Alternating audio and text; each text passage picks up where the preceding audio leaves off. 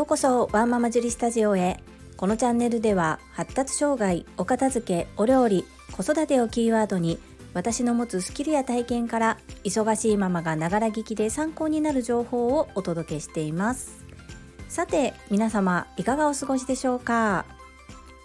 本日は先生方の工夫に脱帽です。最後までお付き合いよろしくお願いいたします。うちの可愛い小学校2年生の次男くんは発達障害グレーゾーンです。今日お話しさせていただく内容は第62回目の放送と少しかぶります。学校でから出る宿題で一番困るのが音読の宿題です。音読は今国語の授業でやっているストーリーを毎日保護者の前で朗読をして声の大きさスラスラ読めたかどうかなどを保護者にチェックしてもらって提出するそんな宿題です。長男の時にしっかりそれをできていたかと言われたらやはりできていない時もありました。ですがうちの次男に関しては文字が読めないのでまあ、母親が読み聞かせるのもありですっていうふうに先生には言っていただいてたのですがとにかく興味がないことはちょっともう聞く耳も持たないしやる気も起こらないので私が横で読んでいたところで聞いてくれないんですね。だったら読んでも意味がないですよね。なので正直にやっていませんのでいつもブランクで提出していました。ところが最近ひらがなの読める数が少し増えてきたんですね。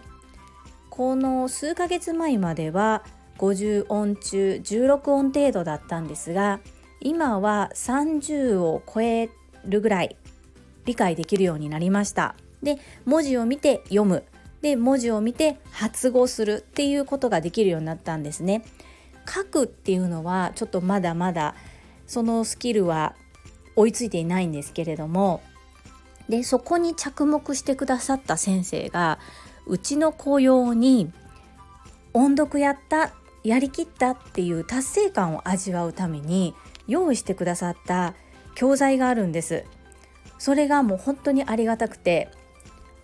うちの次男の読めるようになったひらがなそれを使って何らかの単語を先生が書いてでその書いた文字を読んでくるっていう宿題を出してくださったんですね。例えばですが「ありありあり魚魚魚というような感じです。たまに迷って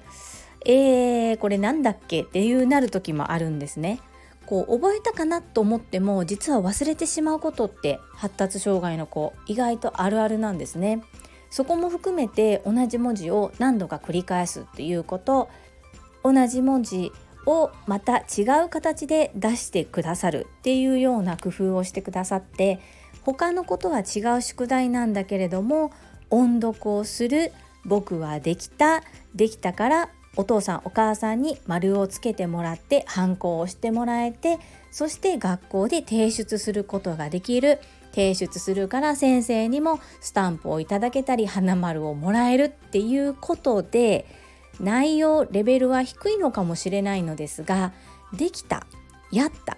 僕もやればできるっていう達成感を味わうことができていますのでものすごく自己肯定感のアップにつながっています。そんな案を先生がご提案くださったのがものすごく嬉しくて私からこういうことをしてほしいっていうふうにお願いしたのではないんですけれどもこまめに先生にこんなことができるようになったとか家庭でできるようになったことと学校でできるようになってることを連絡帳などでやり取りしていたり何かことが起こった時にご相談という形でお願いさせていただいている信頼関係の構築があってからか先生がそのように考えてうちの子に合った宿題を出してくださるようになったんですね。でプリントなどプリントや漢字ドリル計算ドリルのような宿題は、まあ、漢字ドリル計算ドリルはうちは学校終わった後に学童に行っていますので学童の先生のサポートそちらでも支援がついていますのでサポートの先生と一緒に取り組んだりすることができるんですが算数のプリントだったり国語のプリントっていうのがちょっと難しいんですね。そこについてもまあ1年生の時にちょっと私が失敗をしてなかなかそこのところを先生にお願いすることができなかったので2年生になってすぐにその次男のプリント学習プリントの宿題についてもお願いしていたところみんなが提出するみんなが受け取るプリントとは別のもう少し難易度を下げた学年でいうと2学年ぐらい下げたプリントをご用意してくださっているので自分もちゃんと宿題をやってみんなと同じように朝学校に行ったら先生の横に置いてある受け箱にプリントを入れるっていうことができているので本当に自己肯定感のアップにつながっています。そして僕はできない僕はできないって思い込んでいた。そんな風にしか考えられなかった次男が僕もやればできるんだ。やったから出したから先生から花丸いっぱいもらったっていうすごく自信になってましてそれが最初小学校1年生の時に学校に行きたくないっていう風になってた部分と全然違うところで今は朝になると学校に行かなくっちゃ。早くご飯食べないと遅刻しちゃう。お兄ちゃんがなかなか朝起きれないんですがお兄ちゃんを待つのも嫌なぐらい早く学校に行きたい。早く学童で遊びたい。学童の先生といろいろお勉強したい。っていう気持ちになれるようになりました。先生方の努力そして観察してくださって丁寧に対応してくださっていること本当に感謝しかありません。それと同時に母親である私がどうせうちの子ができないんだから仕方がない。どうせうちの子なんてっていうふうにマイナスにしか考えられていなかったら今のこの息子の状態はあったでしょうか。実は私はそういうふうに自分を思い詰めていた時期があるからこそこういうことが言えるのですが絶対に自分のせいっていうふうにはしないでほしいです。そこを責めて息子の状況が変わるのであればいくらでも責めればいいと思います。ですがそこを責めても何も変わりませんよね。過去と他人は変えれませんが未来と自分は変えることができます。ぜひ自分を責めすぎてしまっている特に真面目なお父さんお母さんぜひそんな風に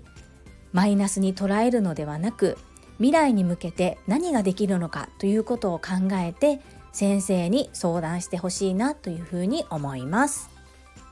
皆様の参考になれば幸いです本日も最後までお聴きくださりありがとうございました皆様の貴重なお時間頂戴してお聞きくださることに感謝申し上げます。ママの笑顔サポータージュリでした。